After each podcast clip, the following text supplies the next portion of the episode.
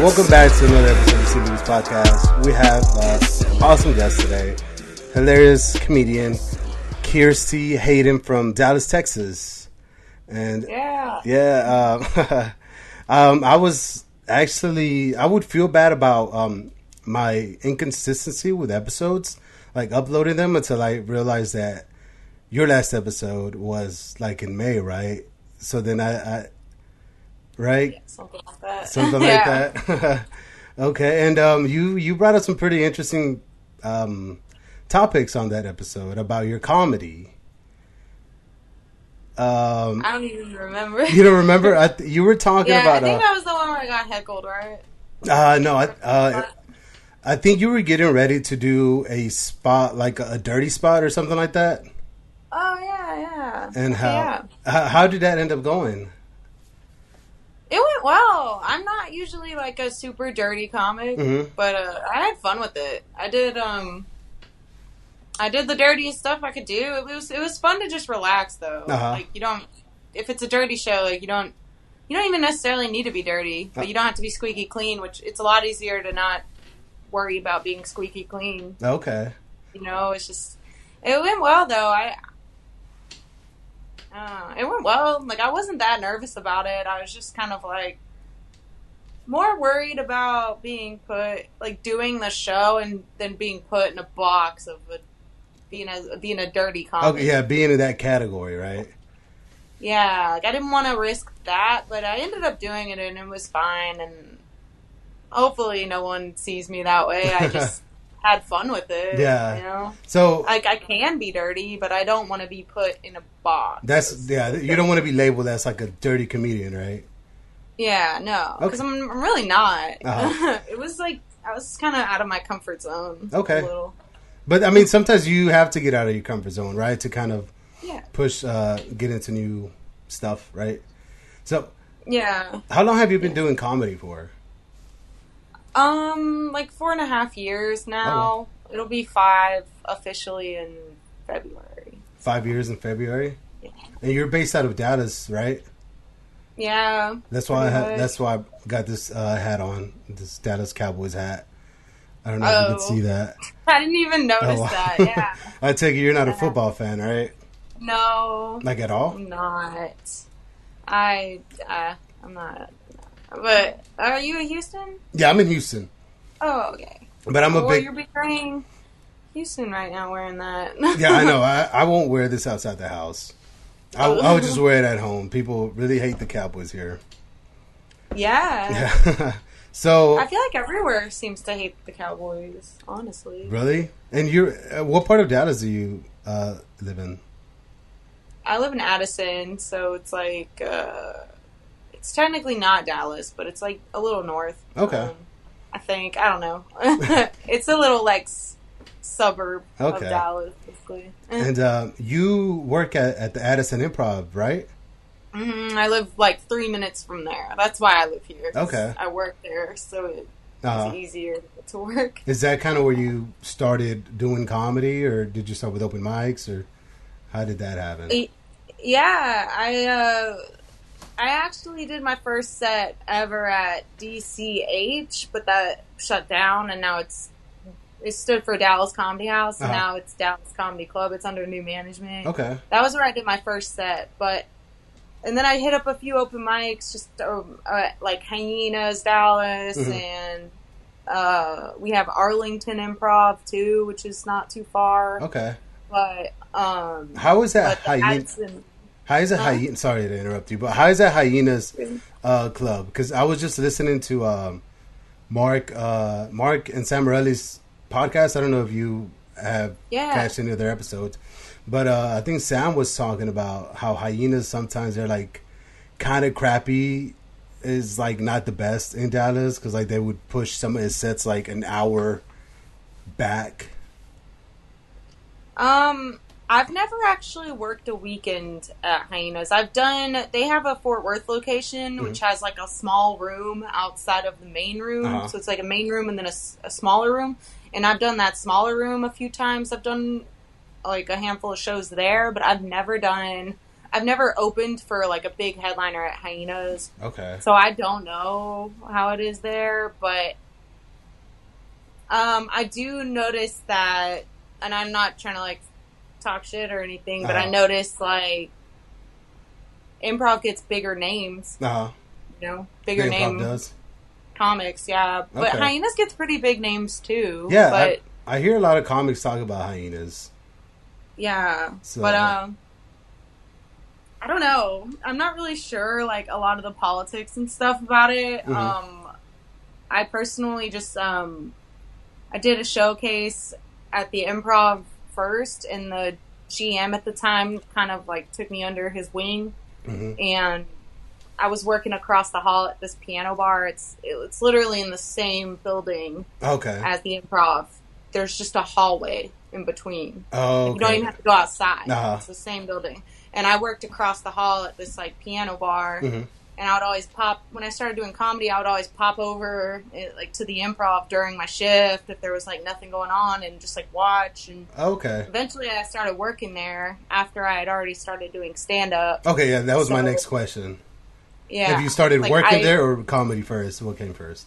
No, I started doing comedy first. I did comedy for, like, a year. Mm. And then the GM at the Improv was like, hey, like, if you wanted to work here, you could probably get more stage time. Mm-hmm. You'd be around comedy. It just makes more sense for you to, why are you working across the hall? Exactly. You just work here. Yeah. And I was like, that makes more sense. You were leaving that place to go there. Yeah.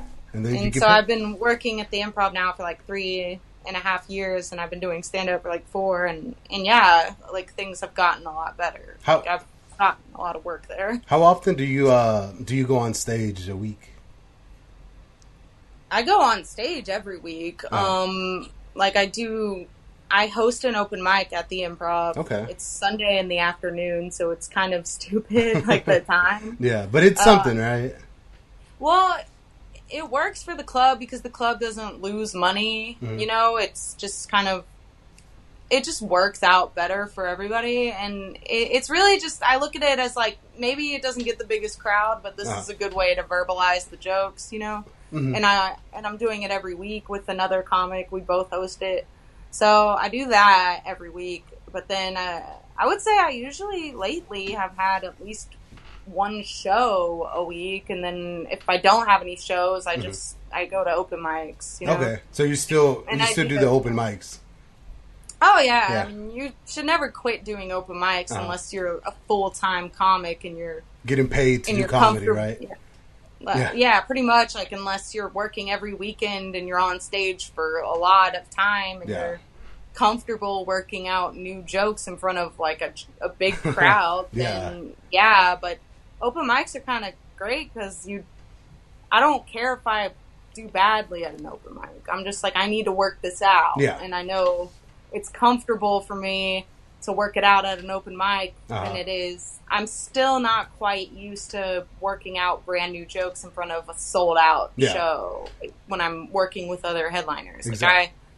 Like so I think you should go to open mics for as long as possible. Yeah. Until you... Cause don't have time. Yeah, that makes sense. Because like the people that go see open micers, it's like they're not expecting like Andrew Schultz up there. You know, they kind of understand what's going on. I guess the pressure is it's not as big, right? Yeah, like it's just a good space to work out new jokes. Mm-hmm. Like, you know, if you haven't said a joke out loud yet, it's probably not going to come out good, and it's nerve-wracking. I'm still working. Do you know who Steve Trevino is? Yes. Yeah. I've been working with him the most as a headliner. Okay.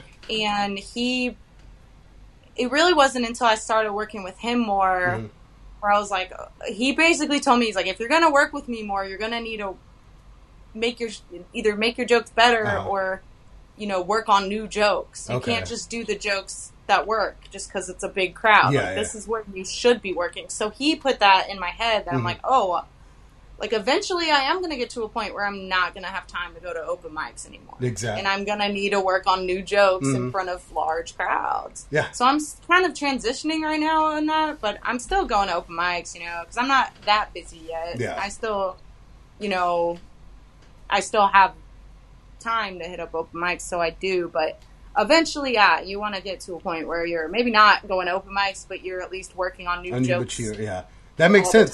That makes sense because, like, again, I was listening to the Sam Morelli and Mark Normand show, and they were talking with Tom, and Tom Segura was talking about how when he was starting off, he had Dave Attell that actually requested Tom to feature for him. And after he performed, like, Attell was like, do you have, like, a new 20 minutes? Because, like, you did those last year. Yeah. So it's like, just because they hit, like, you still expect it to, like, come up with new material, right? Pretty much. And, like, and I don't mean for that to sound like you should work on new material all the time. Mm-hmm. You should just, as soon as you get the rhythm and the flow of your joke, mm-hmm. and it starts to come out the same every time you tell it, yeah. That's when you should start working on, keep it, you know, put it somewhere when you need to impress somebody.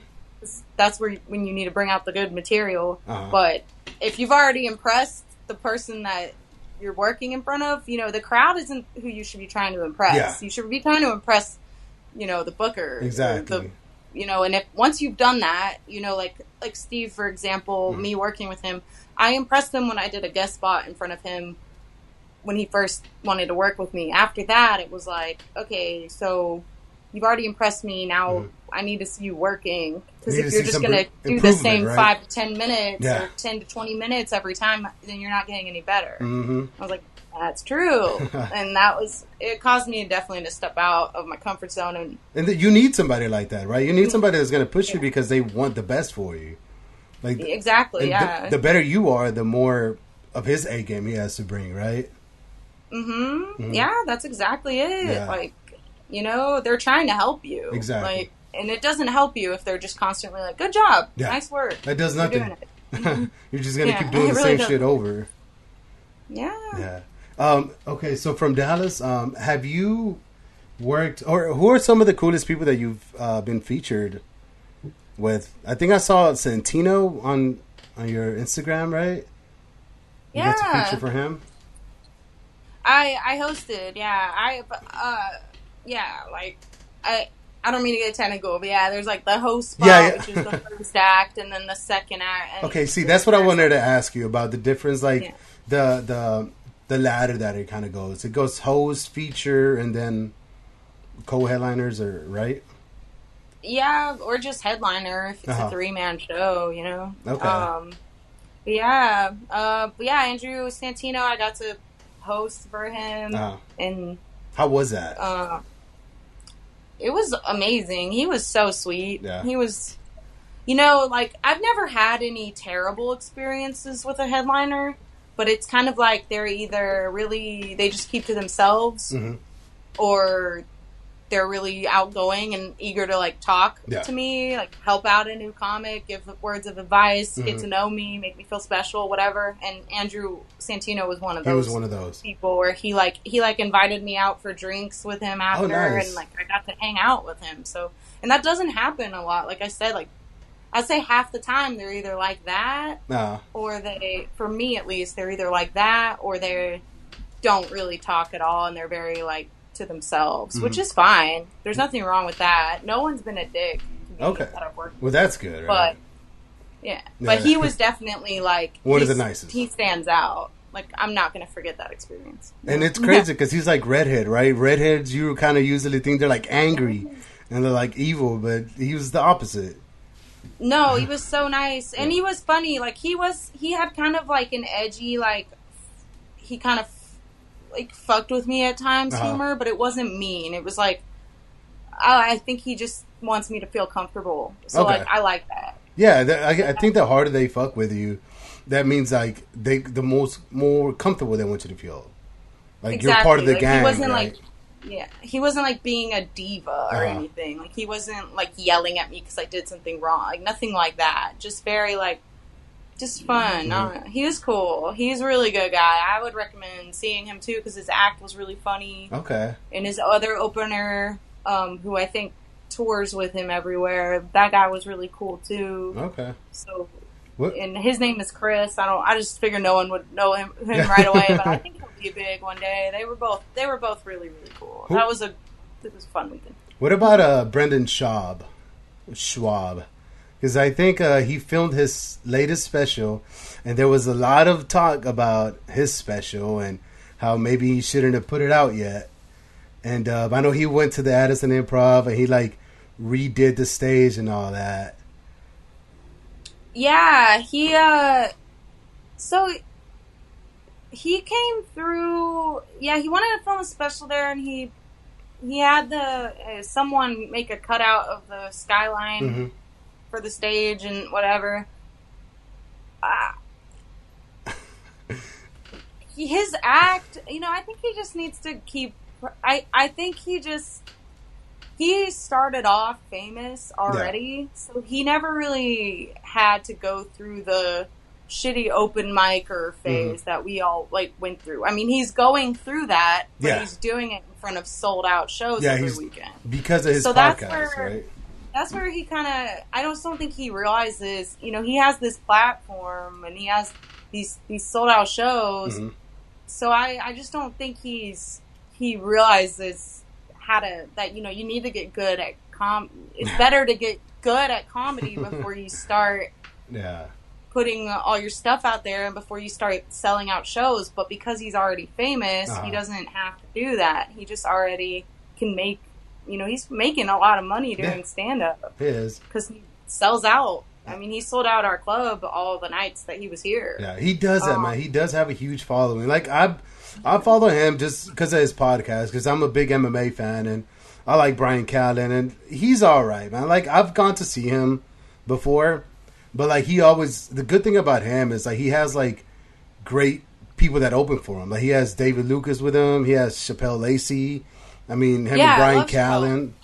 And, like, I think that also kind of helps him a lot, right? Kind of to sell the places out. But how was the crowd for the taping of that?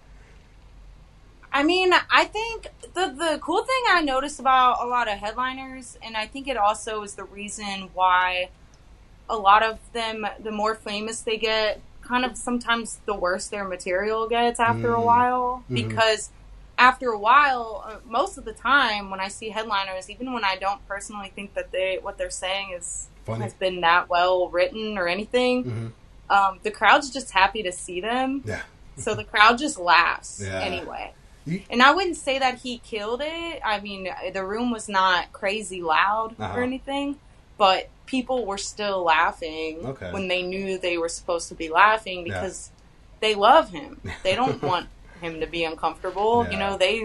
People were standing in line at his merch table mm-hmm. for however long, waiting to, I don't even know if he was there, but they were buying his merch. I mean, they were whatever. Like, I mean, he gave the staff, like, I think, were you the one that was? Because you made that reel that had the thick boy hoodie. So, like, he was super sweet to the staff. Like, he tipped everybody out. I'm not going to say how much, but he tipped out everybody at the club. Even if we didn't... Most headliners, there's a server for the green room. Mm-hmm. Most headliners only tip out that server. Okay. But he tipped out the kitchen. Oh, wow. He tipped out all the servers, even the ones that didn't take care of him. I mean, he's super sweet. Yeah, I think that kind of evens him out, right? His comedy with... I said that kind of evens him out, his comedy and his, like... Like, I would have him back any day because he is generous like that. He gave, people merch. His whole entourage is sweet. Like you mentioned, Chappelle Lacey. Mm-hmm. That's kind of a friend I've made. I haven't gotten to work with him yet, but he follows me and we talk on social media. He's awesome, man. So, and he obviously killed it. Yeah. He's really funny. And then, like, Brendan's whole team is just, they're all really sweet people. So I got really nothing bad to say about him other than he just hasn't gotten to get good at comedy yet. Yeah. He's only been doing it for like maybe 5 years and he has never had to probably do an open mic in front of two people. Yeah. Like I've had 4 years of hitting up open mics 7 times a week, in front of terrible crowds, and he hasn't had to go through that yet. Yeah. He always has like a full room. Pretty much, and they're just happy to see him. So a lot of times they're laughing and they're giving him this false sense of okay, that joke is good, that joke is done, and he probably doesn't feel the need to make it any better. Yeah, because the crowd's laughing at it. He kind of listens more to the crowd than what other comedians are maybe telling him, advising him, right?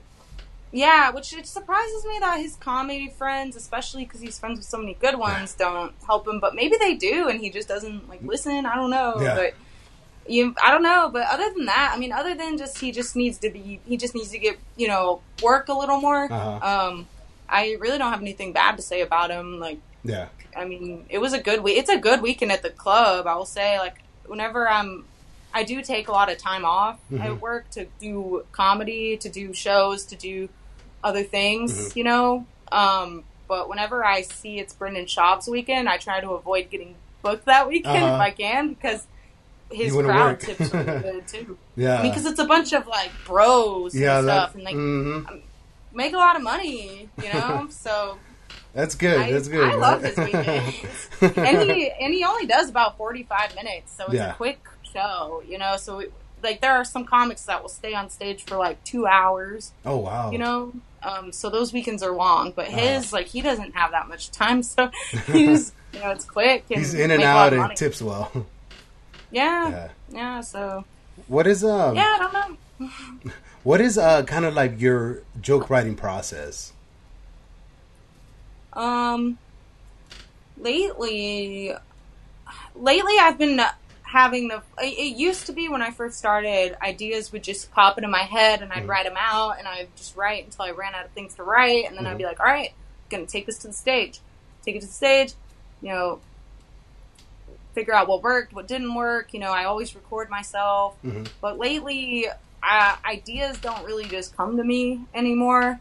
I kind of have to force myself to just sit down and think about it in silence for a minute, because I want to keep writing, I don't want, I get afraid a lot of, oh my God, have I burned through all of my experience? Is this it? I got nothing, and so I do have to kind of force myself sometimes if I'm like, no, I need to write something new. I'm tired of everything. Like, this isn't working and this is done. This is good. I need something new. So I'll force myself to sit down and think of something, and you make time dedicated for that. You make time dedicated for that. Yeah, I have to. Usually, I would say the thing I do the most is I'll write out the idea. If I can expand on it, I will. But I usually just take it to the stage and write it on stage. Okay. Because ideas will usually come to me while I'm up there. Yeah. Tagged. Do you ever, act it out in front of a mirror before you, go on stage? No. I'll say it in my head or whatever. I'll think about it, and I'll maybe even, kind of whisper it to myself, if I have a show that night and I'm about to do a joke that I haven't done a lot yet, I'm about to try it out, I'll kind of, say it to myself quietly, but performing in front of a mirror would... that just doesn't do anything for me. Because it's so, you need an audience, And as far as my facial expressions and all of my act outs, I don't really plan those. Maybe I should, but I just let those come naturally. Okay. Because I feel like if it's too staged and stuff, they're going to know that. Yeah. The audience is going to know that. You need it to look natural.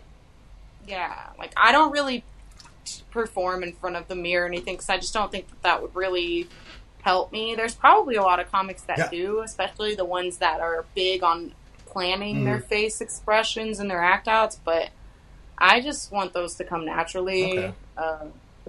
I don't know, though. Maybe I should start doing that. Maybe it would be better. I heard, I could have sworn it might have been Tom Segura on a podcast or another big comic saying that they would act it out in front of a mirror.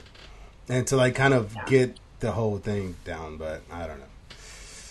I guess I don't know. I mean, I'm sure there's probably tons of people that do that, and it helps them. But I'm more I just think about it in my head, or I say it kind of to myself in the shower or whatever, or while I'm driving on the way to the venue. I'm like, and then, but I don't really. Yeah. Okay. Yeah, but I mean, there are a lot of comics that actually just work on their act on stage. But that's man. Just the thought of that. Yeah, usually, the first time I do it, sometimes I'll do it on stage, and then when I get home, I'll try to listen to the recording and I'll write down what worked and what didn't, and then I take those notes and do it again. Okay. And just keep doing that until until it's where I want it to be, basically. How many? After a certain... No, you go ahead before I interrupt. Go ahead. Oh, I was going to say, like, after a certain point, you'll be comfortable enough to do it in front of bigger audiences, too. You know, you've got to... Yeah, that's pretty much it. Has there ever been a joke that you've worked on stage, like, multiple times, and, like, it just doesn't get the reaction that you want, but, like, you don't want to give up on it? Yeah, definitely. Yeah, as a girl, I have a joke about, like, body dysmorphia and, like, eating disorder. Of course. And I love it because it's very true to me. And I always have a few, even some men. Like, there's always, like, a very small handful of people when I do that joke that will come up to me and be like, I love that. I related to that so hard. Mm-hmm. But whenever I do it, the crowd as a whole does not typically respond well to that joke because it's so, it's like a sadder topic or it's just uncomfortable, and I guess not everybody relates to that. So I think it's just uncomfortable overall. They don't want that for me, and maybe they're not trying to think about that right now while they're, like, eating and drinking at a comedy club. Yeah. Like, I don't know what the reason is, but I love it because it's real. It's real, and it's also just, like, kind of a thing that I've like, it's a coping mechanism, I guess, for it, because you just never really like deal with it. You never really get rid of that mindset, but to cope with it, I'm like, I have to make a joke about this. I have to make this funny, so that if you laugh at it, you're okay. It makes it more okay, right? Yeah. It's, like, not affecting you as much, in a way. Yeah. So I'm not going to get rid of the joke, but it's one of those where I can't just do it without thinking about it. Mm-hmm. Like, I worry about it. I'm like, whenever I'm about to do that joke, if I'm planning on doing it, I get really nervous. Because I'm like, this is where I lose the crowd, usually. Like, no, like, not everyone wants to laugh at anorexia and binge eating. It's crazy. It's hilarious, though, right? I mean, you go to a comedy show, you need to, like, I don't know, whenever I go to a comedy show, like, Andrew Schultz, like, have you seen his new special by any chance? I haven't seen it, but I've seen clips of it. Okay. It's pretty good. It's the best. Right now, he's, like, my GOAT. This is my time's GOAT. And, like, he just touches on, like, the hardest, like, the most offensive topics, but he just makes it funny. You know, like, you don't feel like he's being malicious with any of his of his jokes, right? And how can some comics do that, you think? I think it just comes with time. Like, you know, when you've been doing stand-up for 10 to 15 plus years, your voice is gonna come out. You're gonna, you know, at his level, he has a crowd that really fucks with him. That knows him, right? Yeah. Him. They want to see that stuff. Yeah. They know him. That's who they love. So he also doesn't have to really worry about those jokes not landing because they love him. He's doing it in front of a crowd that knows what they're getting into. Whereas, like, us, you know, starting out, we're performing in front of other people's crowds. You know, like Steve Trevino, for example, his crowd is a lot of middle-aged, kind of cowboy, country, blue-collar, maybe, like, kind of, like, dad, husband, wives, all that. With kids, so they don't always, like, I do pretty good in front of his crowd, but every now and then I'll have weird experiences, because you can see me. I'm not a wife. I don't have kids. I'm in my 20s. You know, there's a very different. Like, it's not. I can do well in front of them, but they don't. I can tell there are some topics that they don't relate to. But whenever I get a crowd of my own, like Andrew Schultz, for example, like, you know, you're gonna get a crowd that wants to see you. They want to. They know they've seen you before. They know what you're going to talk about, and they relate. So those jokes are going to hit really hard in front of the right crowd. But him, I think it's just when it comes to really offensive stuff, and really, they call them blue comics, like Mark Normand and all of them. They like really push the envelope. Yeah, they do. You have to be doing it for a while, I think, to really get to that point. Yeah. I don't think open micers, personally, I think it's a bad idea to do anything political or racist or anything, because no one likes you, no one's paid to see you yet.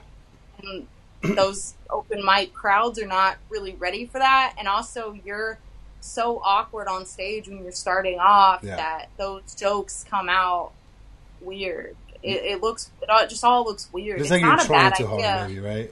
If that's the comic you want to be, then I guess you should maybe start that way, but it's going to be weird at first. But for him, you know, he's really comfortable, and he's a really good writer, and he's had a lot of practice. Yeah. So I think that just comes with time. Yeah. Like being able to pretty much go up there and say whatever you want. Yeah. And like you said, it's, I mean, he has this huge fan base, and just like Mark Normand, you were saying, and all those guys, like they're able to put on their specials on YouTube, and I mean, you could tell with the views that people fuck with them, you know, like they don't really need any big streamers or anything like that.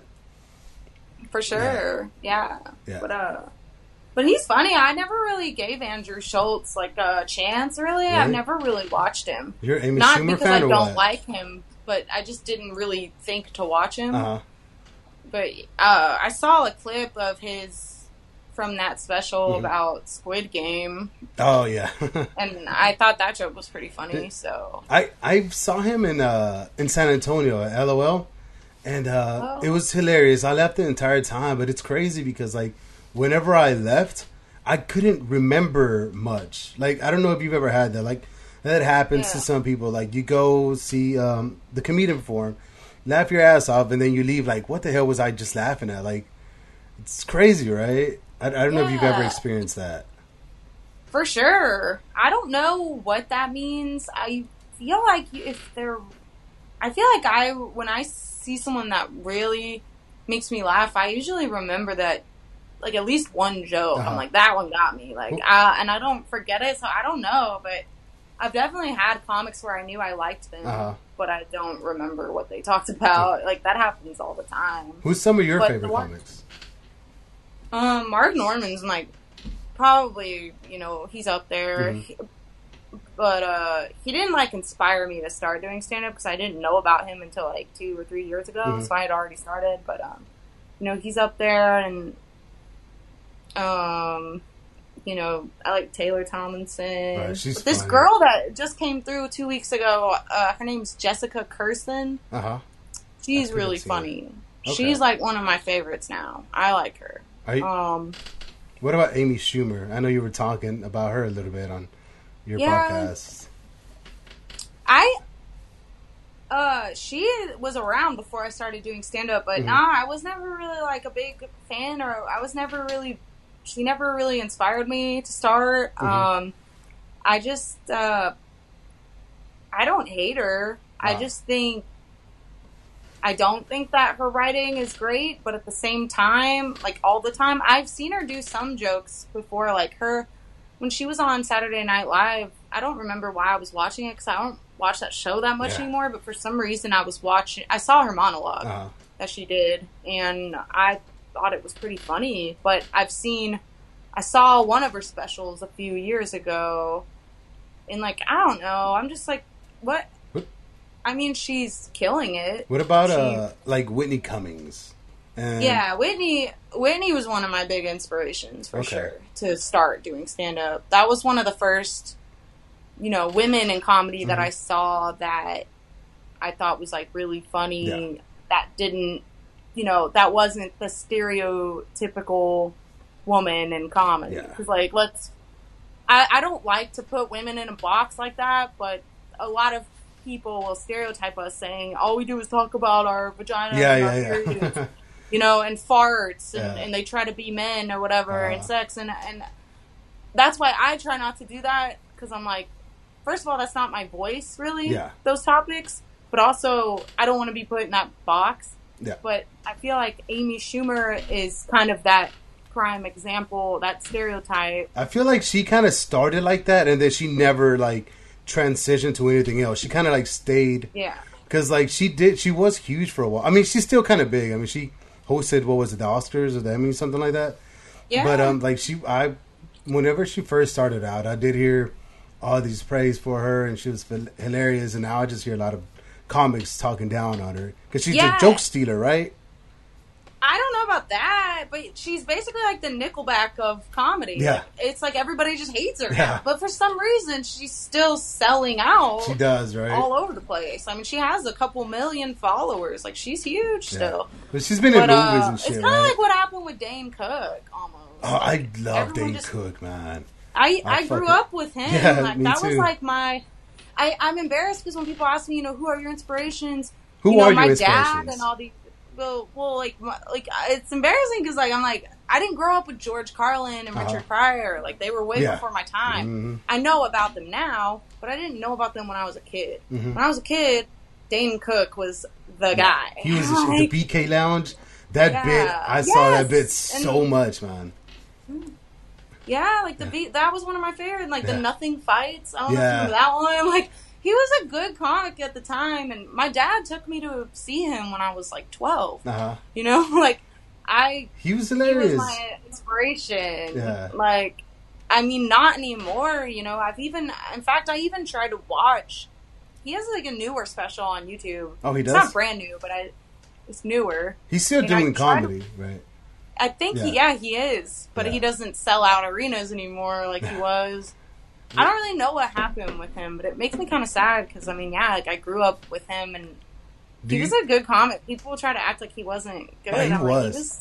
He was huge. I love that. Do you think D'Elia is the new him, in a way? Do you think Chris D'Elia is kind of like the new generation's Dane Cook because how active, how much movement he does and shit? Maybe. I mean, I don't see it that way, but... Maybe. I know Chris D'Elia got canceled for a minute. Yeah, for like a year and a half. Yeah. What? How? I mean, do you believe that, or what do you think about like him? Because when all that stuff started, like the whole cancellation, supposedly was whenever Joe Rogan got his Spotify deal, and then they started going after all his friends, which was like Brian Callen, which he got canceled for about a year, year and a half. D'Elia, and they tried doing the same thing to like Joey Diaz, you know? Yeah.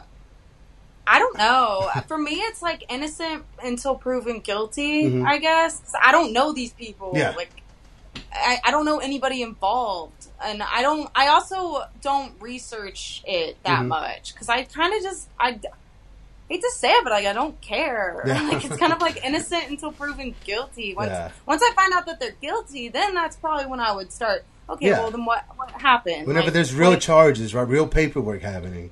But it's like, it just seems like rumors. Like, I guess it was pretty gross. Like, I did see the Chris D'Elia, like, screenshots of the messages he was sending. And that's bad, but like, I don't know what happened. Like, if there was no contact, I guess, like, I don't know. I mean he was creepy. That's creepy as shit. It's creepy, yeah. But I don't know. To me, it's like, I wouldn't want to work with him. Yeah. You know, I wouldn't want to work with a comic that did something like that. Uh-huh. But outside of that, there's nothing that I can really do about it. Mm-hmm. I'm like, I personally don't have any, like, luck. Thankfully, I don't have any creepy interactions like that with other comics. That's good. So I guess I don't know how that feels, but I mean, all I can really do is be like, oh yeah, I wouldn't work with him. He seems like a creep. So, you know, if D'Elia was to like go to Addison Improv, you would be like, nah, I don't want to work that night, or? If I have to make money, I'll work as a server, but if they were to ask me, hey, do you want to open for him? Like host or anything? I don't know what I would do. You would think about it. At that point, I would do my research. I'd be like, okay, well then what? Let's find out what happened. Yeah. That's when you start doing research. When it affects you. If he was proven not guilty, then I don't maybe. But if he were to get creepy with me, then I mean, I probably wouldn't. If it just depends, like what the I probably wouldn't. Mm-hmm. You know, probably I just don't want to. It just seems messy. Yeah, I don't want to put yourself in the position to potentially have that happen, right? But there was a comic that there's a comic that does come through the Improv that has a bad reputation who gave me a guest spot. I did the guest spot. He gave me all these good advice afterwards. And I didn't feel right about doing that. Like doing the spot. Because I was like, it's just against my, I don't like this person and I don't want to work with, I don't, if the comic's going to take me on the road with him, which is the best case scenario when you get a guest spot. Yeah. I don't want it to be with him. Oh, okay. You know? You didn't feel comfortable doing that. Yeah. So the following time that he came to the Improv, I went out of town. Oh shit. It was that bad. I don't want to work with him. Like, I don't want to see him again. He had given me two guest spots. And I was like, if I work with him again, he's going to give me another guest spot, and I don't know what he wants to do, but if it's just a guest spot, whatever. But if he ends up inviting me on the road, I don't want to. I had heard other stories. Oh, okay. And I believed him because I met someone who personally was there, and they were telling me these stories about this guy. Okay. So I was like, I don't want to work with him. Like, I don't want him to take me under his wing. He's not, so that's why I'm like, I don't know what I would do if it's just one spot, whatever. But let's say, they really like you and they want to take you on the road. Yeah. I don't think I would trust a comic who has a reputation of doing shitty things. What does his name rhyme with? I'm not going to say. It's okay. I just had to ask. Maybe if we ever meet in person and it's not on a public platform, I'll tell you, but I'm not going to say it on here. Okay. No, that's understandable. So when was the last time you came to Houston? It's been a while, right? Last time I was there was in March. I did Rudyard's. That was the only one I did. I've done Secret Group a lot, but I wanted to be there because it was my friend's birthday because my family lives there. Okay, that's where I'm from. Oh, you're from Houston. The area. What part of Houston? So I was there. Huh? What part? What area? Katy. Oh, okay. Yeah. That's cool. It's a suburb. I grew up in Hempstead, which was like a little country town, like 30 minutes outside of Katy. And Katy was like my Houston. That was my big city. So I would be at the mall like every weekend at Katy Mills. I'd be there every weekend. Wow. Okay, so you're close then. Yeah. I was about 15-20 minutes more closer to Houston from the mall. Okay. So there was the mall, and then I was right in the middle of that mall and Memorial City Mall. Oh, okay, so I was like. Yeah, that little stretch. Okay. Yeah, but did you ever do comedy then? No, go ahead. I don't know what I'm saying. But yeah, I like coming to Houston. There's a good scene over there. The Riot and the Secret Group have been really good. Yeah. I got to do the Improv with Steven Trevino, but that's the only time I've ever hit up that club. Okay. That one's hard to get time at, I've heard. Really? Yeah. I think the last person I saw there was Whitney. And I got to meet her. I was 2 feet away from her. She was freaking awesome. She was. She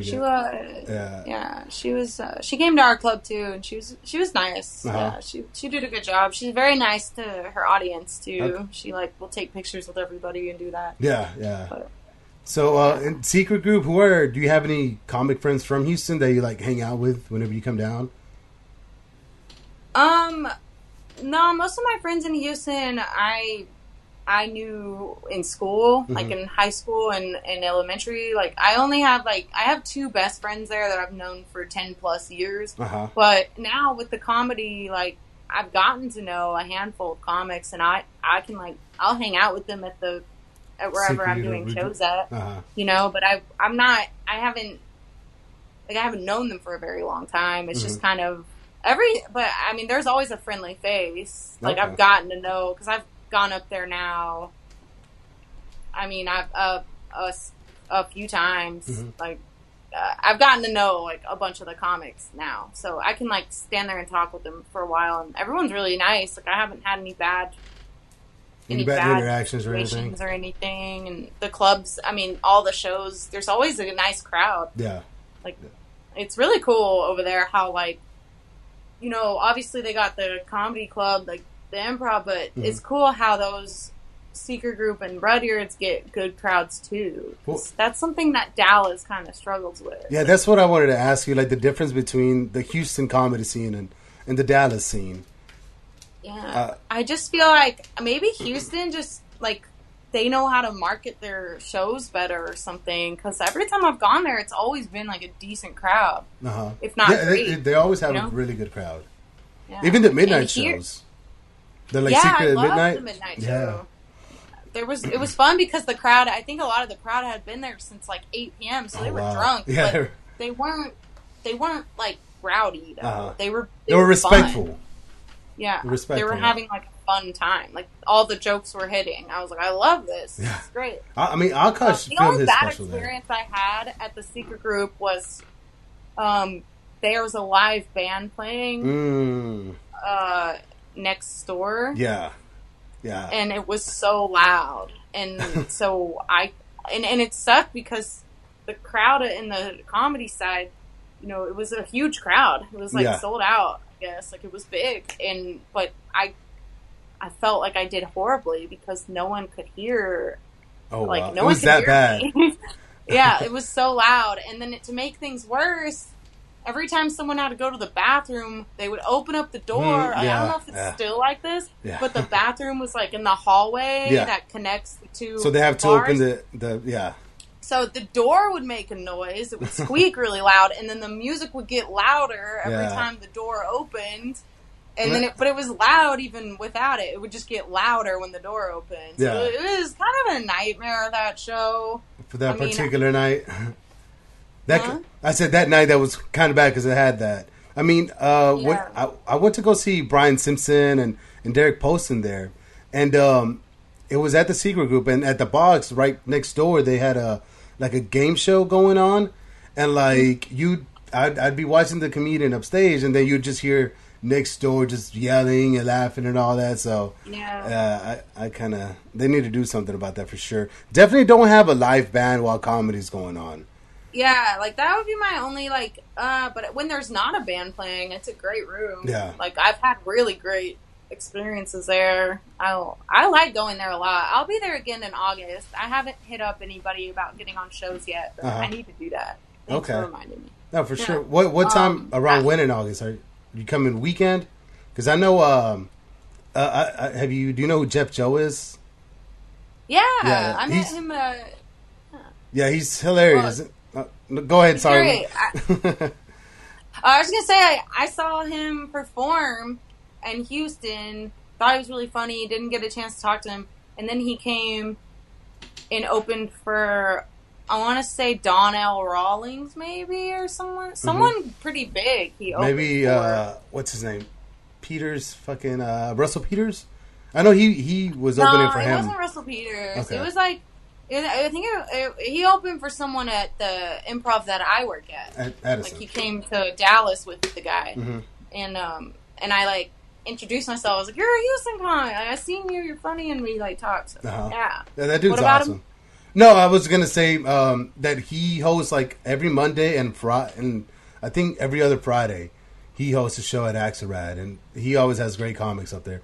So if you wanted a spot for any of those days, I'm sure he'll.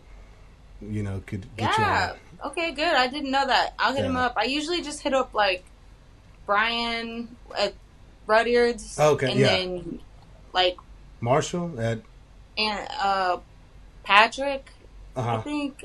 Oh, Patrick Eady, right? Yeah. Yeah, like those two for sure have like helped me out. But yeah, I'll try to remember him too, Jeff. Like, okay. Yeah. Hopefully.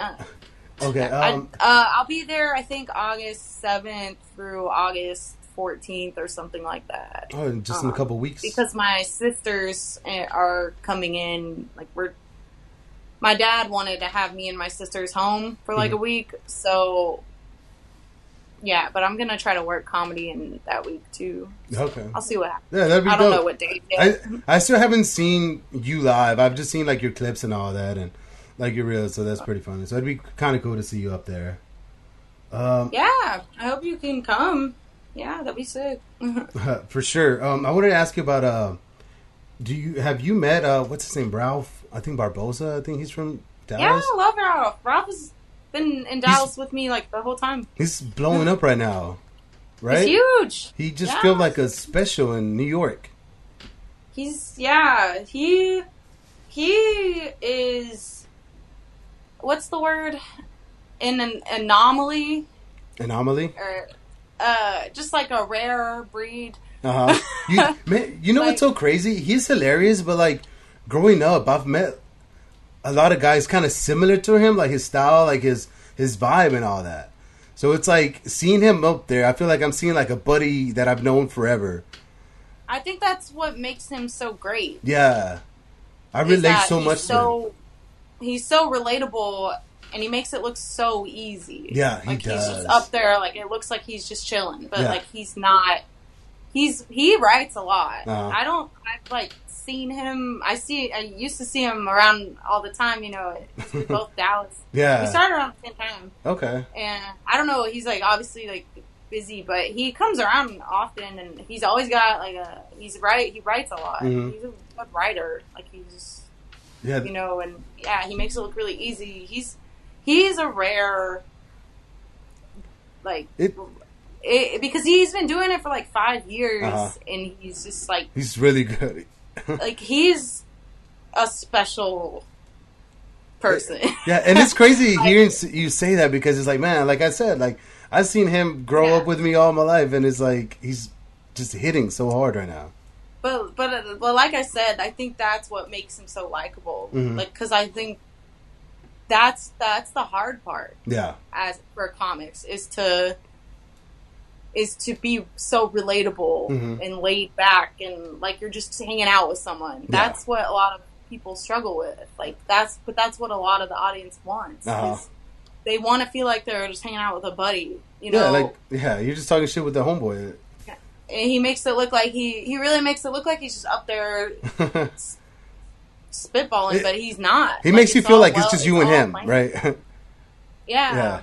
So that's why I think he's so good and so likable is because he makes you feel that way when you're watching him. But and a lot of us like that's hard to do. Like it has to come naturally. I think it's not easy to pretend to do that. Yeah. You know, I don't know. Yeah, he's very good. He's the best. Yeah, he's definitely the best. I hope to have him on sometime. He just started following me, so. So I really want to have him on as well. Do you have any dirt on him? Anything? No, kind of joking? Well, you know, something. Bad to say about not nothing bad, but like anything embarrassing that I could, you know, maybe bring up and kind of embarrass him. I even though I highly doubt it's hard to embarrass a comic, right? I've never even seen him bomb. Really? Like I know he probably has. Yeah. I've never seen him. He's the type where. If he is having a rough set, everybody is because the crowd sucks. Okay, it's not him; it's the crowd. Pretty much. Yeah. I'm like, I've never personally. All the times I've watched him, I'm like, he's still doing really good. Yeah. Like, and I think he would do your podcast if he has time. Yeah, he's not too big. Like, he's not like that. I think he would do it. Yeah, you know, that's awesome. Yeah, I mean, we've messaged you back and forth and all that. So. He's cool, down to earth and all that. What are some of your best bombs that you've had? Best bombs? Yeah, if that's possible. You mean worse? No, I mean, I guess worse. I mean, the worst one was actually back in. It was actually in May. Oh, sure. Pretty recent. It was pretty recent. Before that, I really hadn't had any for a while. Really? You know, I mean, obviously open mic bombing, but I don't even count that as bombing if it's in front of two people or, you know, six or eight comics that are just waiting to go up. Like, that's not a bombing. It's still got to be hard, though, to go up in front of two people, right? Like, I mean, because you're probably going to eat shit, but at this point, I'm... Are you kind of numb to it? Kinda, yeah. I'm like, I'm still gonna try to make those two people laugh, and if I do, great. I'll feel good about it. If I don't, I might feel bad about it for like a minute, but I'm not gonna quit. Yeah. You know, because of that. Yeah. Like, that's not really horrifying to me anymore. It's just kind of like, that sucks. I didn't make those two people laugh. You know? But we're going to move on. Okay. You know, but the worst bombing I had, and I've never thought about quitting. Mm-hmm. It's just mortifying when you get off stage sometimes for a while. Like, it's depressing. Uh-huh. You know, and the worst one I had was, it was with Steve Trevino. We went to McAllen, Texas. Uh-huh. And we performed at this, like, big theater there, and... It was a theater bomb. Yeah, but it wasn't a huge theater. It probably only sat, like, maybe 400 or 500 people, which for a theater that's like, I would say Houston Improv seats about that much. So yeah, yeah. Kind of like the same capacity as that. Okay. But I got up on stage. I thought I was going to be the host, but I was just doing a guest spot. Mm-hmm. So that made me feel weird. And I don't know if you've met him, but this guy named Mario Salazar. Have you ever heard of him? I think I might have. It sounds familiar. He's kind of around Texas, but he went up there. He lives. He's a McAllen local comic, I think. Like, I think he lives there, but he goes to San Antonio a lot. And I think he probably goes to Houston here and there. But he's a local there, so he knew exactly how to work that crowd, and he absolutely annihilated. After he finished, he was the host, I was the guest spot. Oh, shit. I went up there, and the moment I got on stage, this guy, I hadn't even told a joke yet, this guy in the crowd just started yelling out, "Where's Steve? Where's Steve?" What the fuck? Like, basically telling me to get off. Yeah, that's rude as shit. And I was like, dude, at least let me...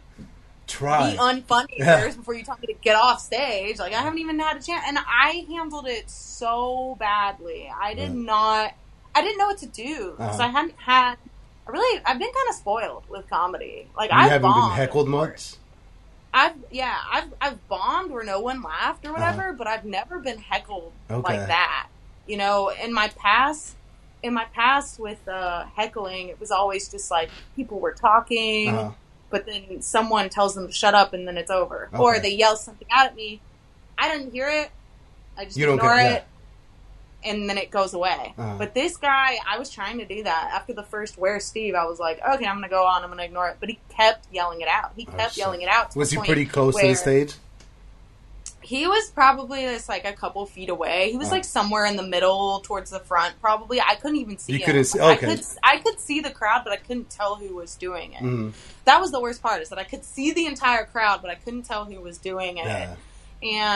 And then eventually he wouldn't stop yelling it out, that people in the crowd were just like, "Hey, shut up, let her talk." And they were and now they were like fighting with each other. And I was just standing up there. I was like, I hadn't even made a joke yet. And I felt there was nothing I could do, because I just kind of froze, because I was like, hey, now they're fighting with each other. I don't know what to do. Like, I don't know how to make this go away. Yeah. And I can't just dive into my material. Like, nothing, like, the jokes are not going to hit at this point. Yeah. Like, this is too weird. You know, this is getting weird. And so I just kind of froze, and I tried to, like, I said something. I think I made I was like, okay, get the guy with Tourette's out of here, or something like that. I tried to, like, say something, and then they weren't responding great to that, and then it just got weird, and I tried to do a few jokes, and it wasn't working. The energy was pulled from the room, and I knew that there was nothing I could say that would be strong enough to make everyone forget about that. And I only had 7 minutes, so all my time was getting eaten up by the whole thing. And it was so awkward. It was so bad. And I'm really embarrassed to admit it, but the minute I got off stage, I cried. I just cried. I cried and cried for like an hour. I went outside. Man. I called my boyfriend. I was like, the worst thing ever just happened. And I just like it. I was like, it wasn't even about the heckler. It was just like, I hate that I didn't handle that. Yeah, that you froze. Wittier. Yeah. Yeah. Like, I got super in my head the minute it happened. I was like, oh, no. Like, I don't have anything funny to say. How am I going to get out of this? It's over. My life is ruined. Yeah. I'm going to help you out. Whenever you come to Houston, I'm going to help you practice with heckling. I'm going to heckle you the entire time. That way you are ready for the next ones. Don't do that. Don't. I won't. Do you ever do any, like, crowd work? No, I kind of suck with that. I've tried it. Every now and then I'll look at the crowd and I'll be like, do you ever do that? Yeah, what's your name? Like, I might do it a little bit, but I've never done, like, full-on crowd work where I'm like, hey, what do you do? Yeah. And just, like, hoped that something funny was going to happen. I've really never had the balls to do that. Okay. But it's also because every time I get on stage, I know what I want to work on. Mm-hmm. Oh, you kind of have, like, tunnel vision. You know which, yeah. Pretty much. Like, I'm like, I don't want to risk doing crowd work and it ruin what I got going. Yeah. The only time I would really say you need to do crowd work is if the crowd just isn't laughing at anything that anyone is saying. You know, that usually means that that's a crowd that wants to be involved. Okay. You know? And that's when I think, Excuse me. What about roasting? Are you good at roasting? Do you like to roast, or? I've never roasted. I feel like I'm the type that it would either be really bad, like really like weak, or too much. Okay. Like, I'm either gonna not. It's not gonna be good enough, or it's gonna be too far. Yeah. There's no in between. That's how I just never even tried. I'm like, I could see me just really making that awkward for everybody. So you would never do one of the roast battles. If someone asked me to, I would think about it, and maybe I would give it a shot, but I've even tried on my own when I see comics, like especially ones who do it, I'm like, what would I say about them? Like, what? I've never really put much thought into it, but occasionally I'll be like, does anything come to mind? And I just don't think I'd be good at it. Okay. I think if I were to sit down and really try and practice at it, I could, but I'm not really even trying to do that. Do you think you'll feel like too mean if you start? I don't know. I think you also kind of have to really know who you're dealing with at those too. Like, you have to know their material, who they are and whatnot. Okay. So there's probably some people I could do that with, but if it was just a comic who I'd never heard of, then you wouldn't. And they were like, roast them, I'd be like, what the fuck am I supposed to say? I don't know them. How am I supposed to come up with anything good, you know? Yeah. So, I don't know. I've never been asked to do one, so I'm not really going to try. You're not going to ask for a roast battle or whatever. Okay.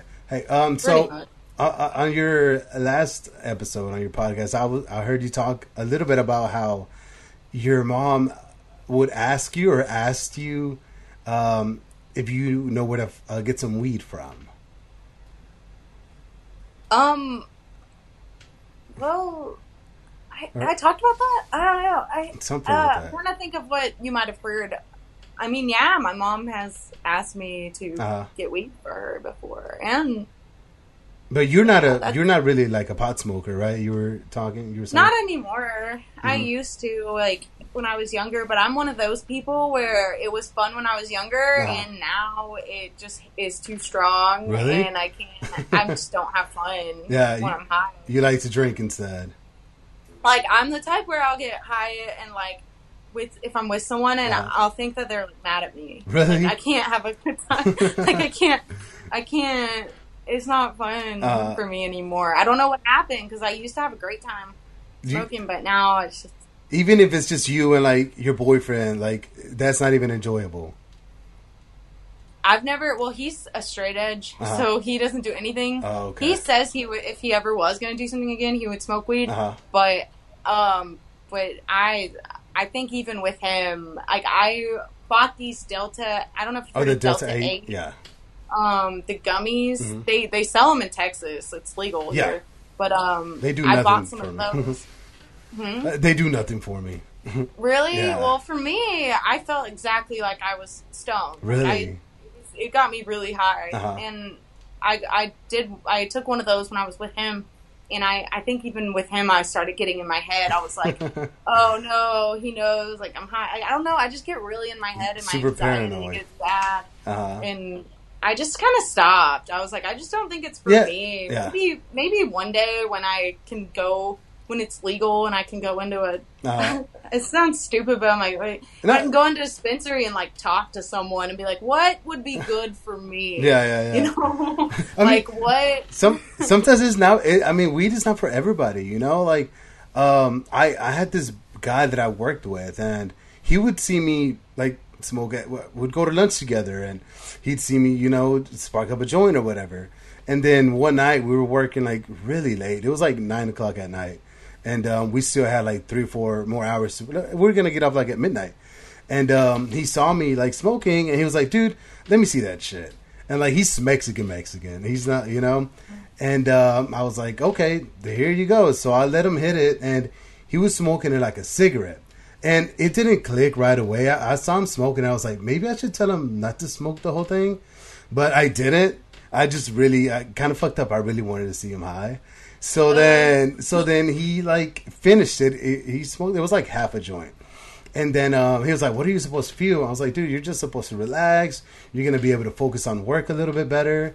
And he was like, okay. So he goes to his car, comes back out. He was like, okay, I feel it. Now, how do I get rid of this shit? And he just sat in his car and fucking threw up and had to get his wife to come pick him up. And it was whole shit show, man. So it's like, yeah, it's not for everybody, I guess. It's wild that it can hit you like that. Mm-hmm. And it sucks. I had an experience like that in high school. I smoked a lot of weed, and I realized that that it gets you like really dehydrated. I didn't know that when I first started. I never like would drink water because I was in high school, so I was just like, I didn't think about drinking water at that age. Like, I'm like we're not like, I never very health conscious. I would drink water when I was thirsty, but I never thought, oh, I need to have a whole gallon of water with me when we smoke a bowl. Like, and I had smoked it so many times without water and just had a great time. Well, this one time I smoked a bunch of weed. And I went outside. It was like 100 degrees outside, and I smoked a Camel Crush cigarette. And it hit me. The minute I walked inside, everything turned. It went black, and I thought I was gonna faint, and I did. I think I was like, oh my God, I'm gonna faint. I need to lay down, and I laid down, and I just had the worst experience ever. I think that's kind of what ruined it for me, actually, because every time after that I would smoke, I thought about that. I was like, I don't want to faint and throw up again or whatever. Yeah. Like, I don't want that to happen again. And I think that's kind of what ruined weed for me, actually, was that experience. That experience that long ago. Okay. Yeah, pretty much. Because literally there's not a time. I've smoked weed several times since that happened.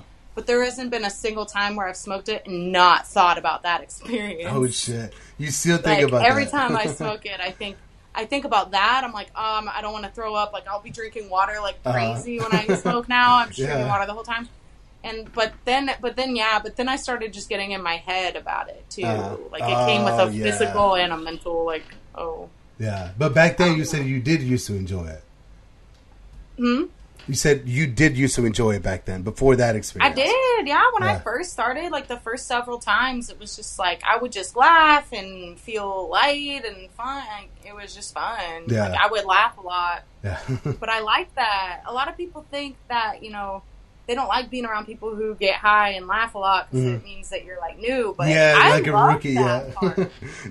I was like, I felt great. Yeah. Everything's funny, and I loved life. And now when I get high, I'm just like, and I feel like everyone, like we all just get high and stare and chill, and I don't like it as much like that. I'm like, because now like I'll smoke and I'll chill. I won't laugh at anything because I'm too busy thinking, freaking out. Yeah. You got a million things going on in your head. You're just sitting there. I'm like, maybe that's why everyone's chill when they smoke. Is they're just all thinking about shit. Yeah, like, I don't know. Have you had any experiences with mushrooms?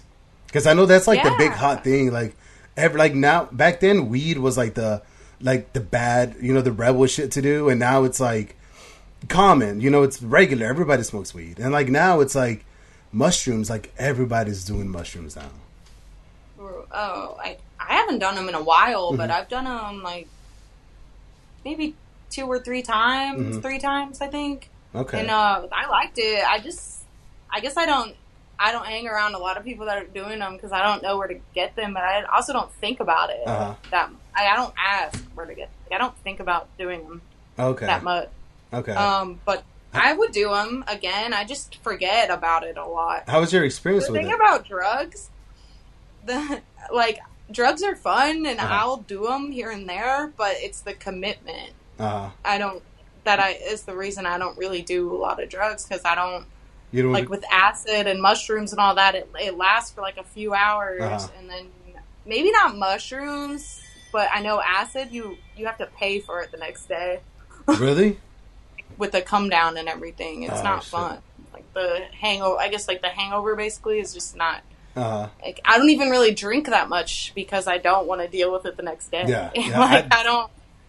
For me, drinking, I kind of stopped that shit, man. Like, I don't recover like I used to, so I just kind of like to stick to smoking or whatever. But my sister actually she lives in Colorado, and she just had a pretty good experience, I guess, with mushrooms.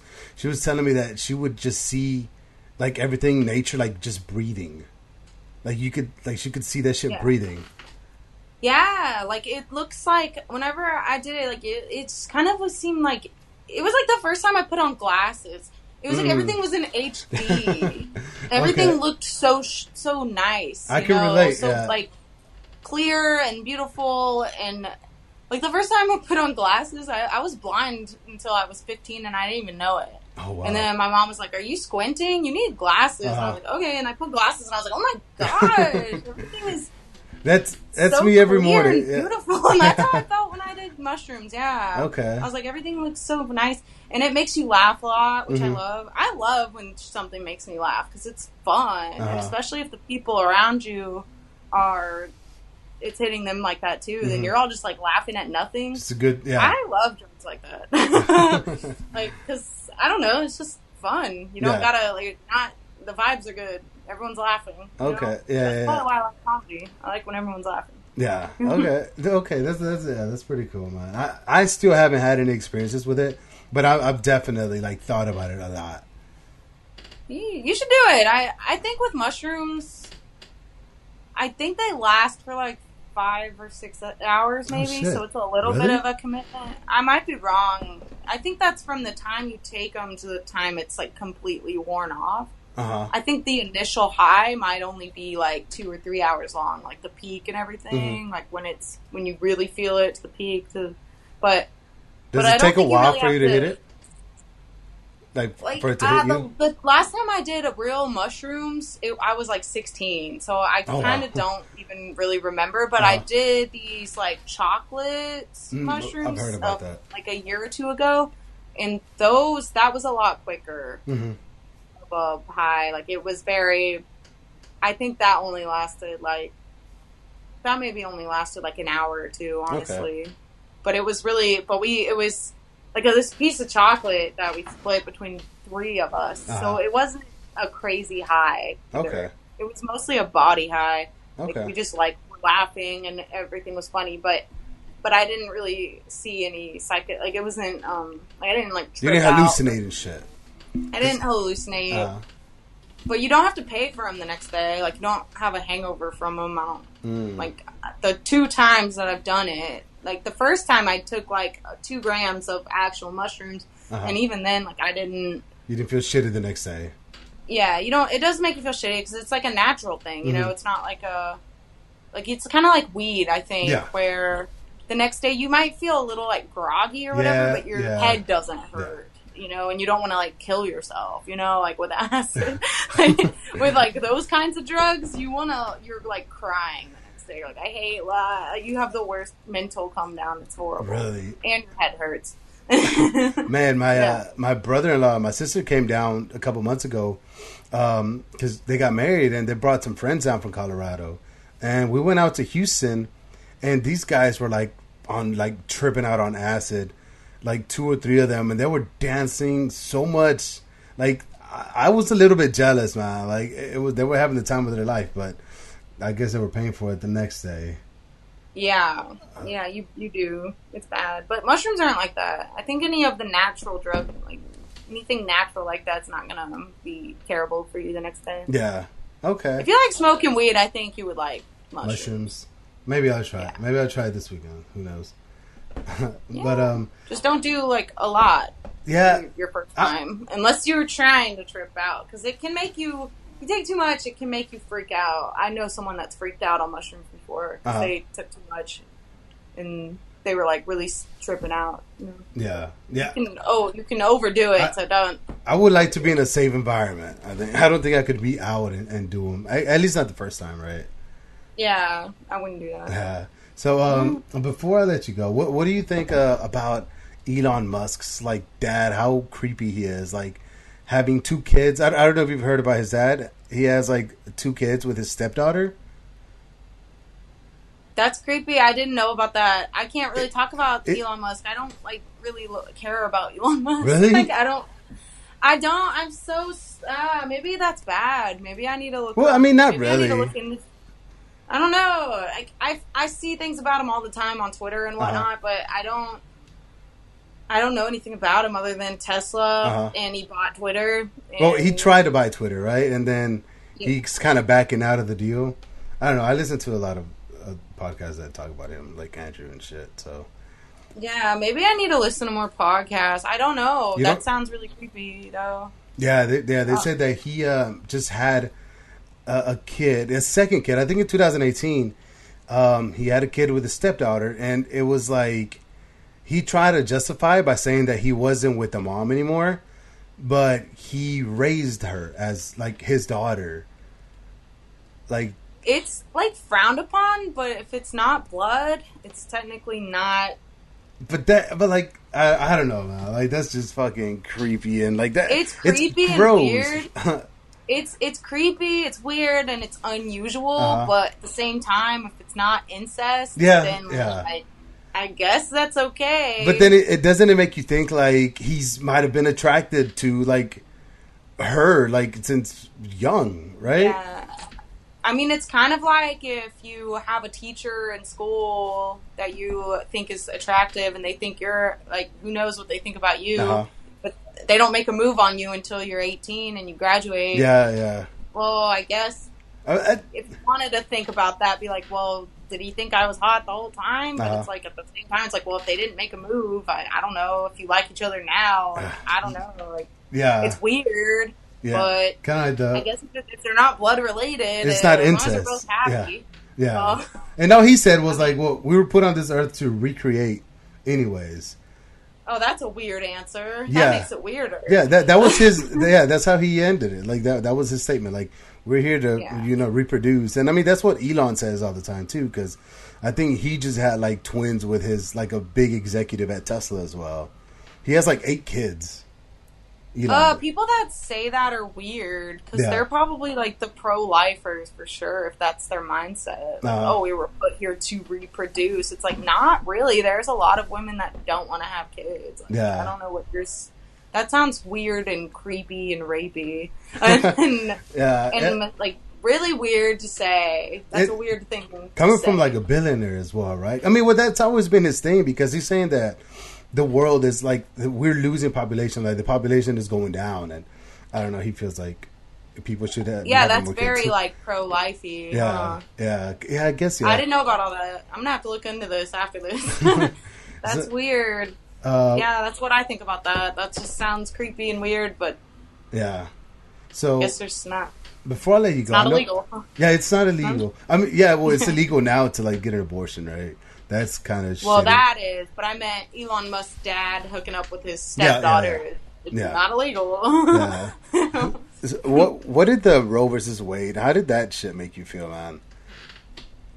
I am pro-choice all the way. I don't understand why anyone's trying to fucking control what women are doing with their bodies. Like I don't, and I don't think that most of the people even give a shit. I think it's money. Money's got something to do. It's got to do with money. And I think religion and state or church and state should be separated. Like what, you know, like I don't understand why we're going back in time and trying to, I don't get it. I'm not really that, I don't have a lot of really smart, insightful takes on it other than I'm pro-choice and I don't understand why people give a shit what women are doing with their bodies. Yeah, like, what are you going to do? Raise the kid? Like, what? Exactly. Like, do you want to raise this baby? Like, since you care so much? Yeah. And then there was that HOV lane. Oh, yeah, I was going to bring that shit up. Yeah. That, I love her for doing that because facts. I think every woman should do that. Like, with pregnant or not, like, do that shit. Like, there's no way in hell, like, they can prove if you're pregnant or not. Like, you know, if you're in the HOV lane. Yeah. I think every woman should get on the HOV lane and just use that same excuse. Pretty much, yeah. Like, I think abortion should be allowed. I don't understand why. I think it just has something to do with money. And I think one of my friends had an interesting theory that it's because, and I don't know if this makes a lot of sense, but it's because, like, the white population, right? Race is dying out, and they want to. But the weird thing about that is that white people are the ones that have a hard time getting pregnant most of the time. Yeah, but so, what I heard about that, it was like the white people are the ones that are getting the most abortions, so they kind of want to stop them from getting abortions. Oh, well, then that might be it.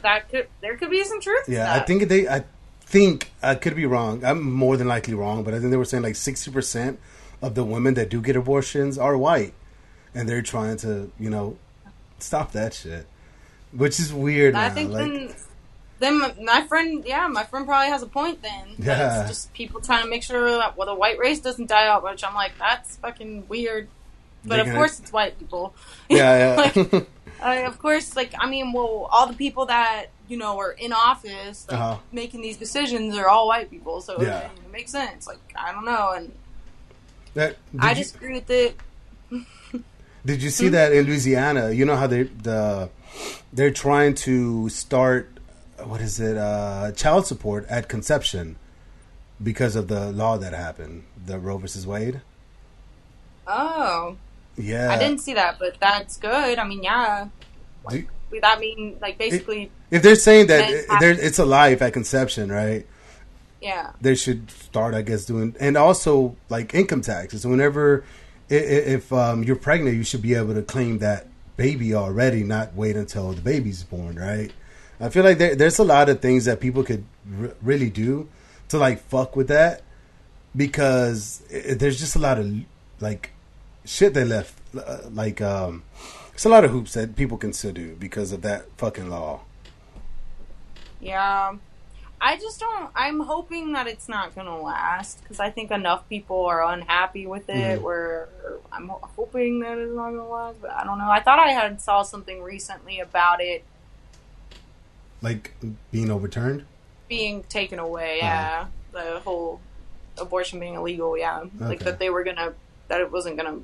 Like, I don't know. I thought I saw something on the news while I was... I didn't really read it. Do you watch the news? It on TV. And...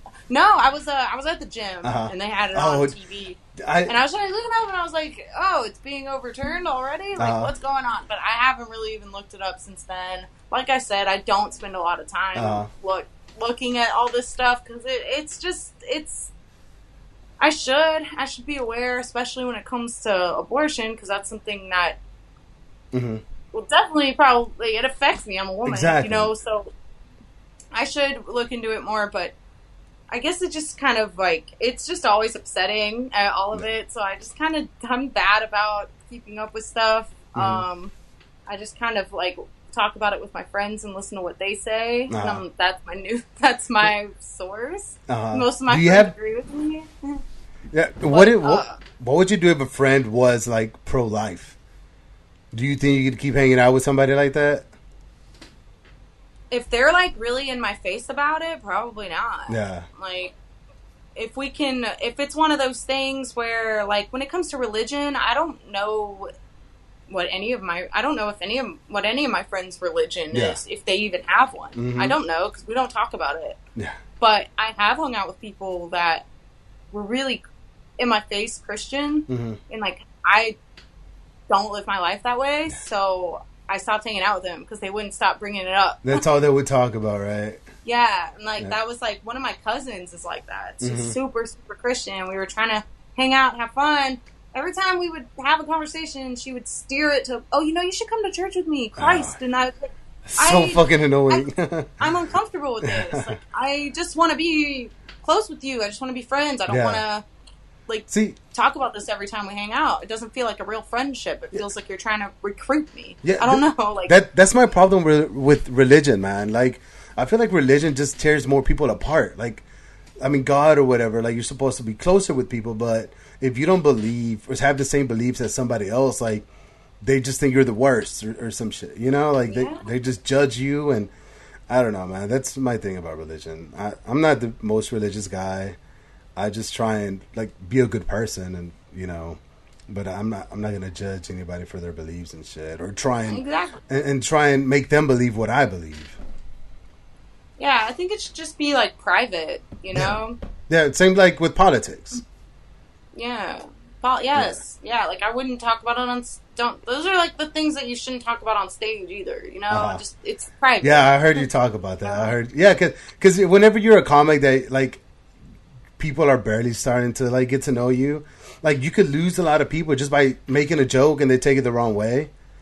Yeah. Yeah. Like before I let you go, because I think I've had you on here for a while. I don't want to take more of your time. Oh, you're good. I did notice though that you're a big Halloween fan. Like you go hard for Halloween, right? Everyone, yeah. I guess like I like to dress up, you know, but. Like, if there's something going on, you know, like, at work, we usually, like, every job I've had, we usually get to dress up on Halloween, and if everyone's getting into it, like, I'm gonna get into it. Or if I don't have to work and I do something else, but you like to dress up. I'll dress up, yeah, but I really don't go super, like, I look like I go hard, because I'm good at, like, taking a little and making a lot out of it when it comes to Halloween, like, I don't consider it, like, going hard, because I'm like, I really didn't do much for this costume. I just made it look like I did. Like, I'm just very creative, like, when it comes to... So, but I'm really not as into it as I used to be. I used to be a lot more... Like, I used to plan my Halloween costumes, like, 6 months in advance. You know, I used to when I was, like, younger. I would get really into it. But now I'm just kind of like... I don't really... I don't know if I'm going to dress up or what I'm going to dress up as until, like, a week... or a few days before like the last couple years, because I'm just like I don't know. I just kind of don't care. I guess I don't care that much anymore. Like I'll dress up and get into it if everyone says they are, but I'm not like going. I don't go crazy over it like I did when I was younger. That's for sure. Like but it's a fun time of the year. I definitely love the fall and the holiday season more than the summer. Like, the fall season is the best for sure. I like the vibe of Halloween. Yeah, spooky vibes. Yeah, I like the like if I have friends around me that are getting into it, then I can get into it. But if no one else is, I'm not like upset. You're not the one to push everybody. Yeah, I'm just kind of like whatever. Like if you're into it, I'm into it. If no one's into it, then I don't really care anymore. Honestly, like. I'm like, I've realized that spending money on a Halloween costume is not a priority. Yeah, you have better. You know? As you get older, you need that shit for everything else. Yeah, like now I like kind of if I dress up, I kind of just have things around my place. Like I have makeup from past years and stuff, and I just like have fun with that. I'm like, this is what we're doing. Like, I think that's what kind of caught my attention. Like you go, like your makeup is like legit or whatever, like on your costumes. Thanks. Yeah. But where can people follow you at? Your Instagram handle? It's just Kirstie Comedy on everything. Kirstie Comedy on Instagram, TikTok, and Twitter. Okay. That's pretty much it. And what about shows? You got some shows coming up? You said you're coming to Houston, right? Yeah. This week I'll be in Fort Worth at Hyenas, Fort Worth, July 22nd, and then I'm going to come to Houston August 7th through the 14th, but I don't know what shows yet, but if you follow me, I'll post about them. Okay. And that's it. I mean, I'm going to California this weekend, but I don't know where your fan base is. I actually do get a good amount of downloads from California. Really? Yeah, okay. Then surprisingly. I'll be... surprisingly. And Germany. Like freaking 20 people each episode. I get like 20 downloads from Germany. It's weird. Wow. Yeah, it's so weird. That is weird. But shout out to them. Yeah, well, I'll be in a kind of a LA, Irvine area, California. Okay. I'm doing shows over there. So. Oh, that's pretty cool. Yeah. Have you done shows out there in LA before? No, this is my first time. Are you nervous? There. A little, but I've already got shows lined up, and they seem like they're kind of smaller shows. Mm-hmm. The Irvine weekend is with Steve Trevino, okay. So I'm hoping that still happens. I haven't talked to him about it in like a week or two, but okay. I'm supposed to be in Irvine with him that weekend, so I'm probably more nervous about that just because he gets like a new improv club, yeah. And I want it to go well. But the other shows seem kind of like small. Okay. No, like I'm not doing like the Comedy Store or anything like that. Oh. Just kind of, I hit up other comics that I met. And I was like, what do you recommend for me? Where can I go up? And they gave me a list. And I'm like, all right. And I just, okay. I can't even remember the names of the places, but I'll you'll be out there. You're going to be slanging some jokes out there in Cali. Hell yeah. Yeah, fuck all yeah. Right. Well, hey, thank you so much for coming on. You were my first comedian that I had on. Oh, okay. So that's pretty cool. I appreciate all the information you gave me. I hope to see you out here in Houston. And yeah, I hope you kill it out there. You keep killing it. Yeah, thanks for having me. It was fun. Yeah, I had fun. Yeah, whenever I'm in Houston, just send me a message or whatever. No, for sure. Like, keep up your reels. Like, that shit's funny. Thanks. I need to post more. Yeah. What was the MTV Cribs, MTV Cars? What was that reel you did? Oh, thanks. Yeah. That was a little too relatable, man. That one didn't go viral. Like, I hoped it would, but whatever. I laughed way too hard at that shit, man. Whenever, like, the whole dish, I was like, that shit it killed me. But, yeah. I'm glad you liked it. My stand-up clips do well on Instagram. They usually get a lot of views, but that one did not. I don't know. I need to get better about it. I'm not good at social media. The algorithm is so fucked up, man. It sucks. But, hey, I hope it gets better. It will.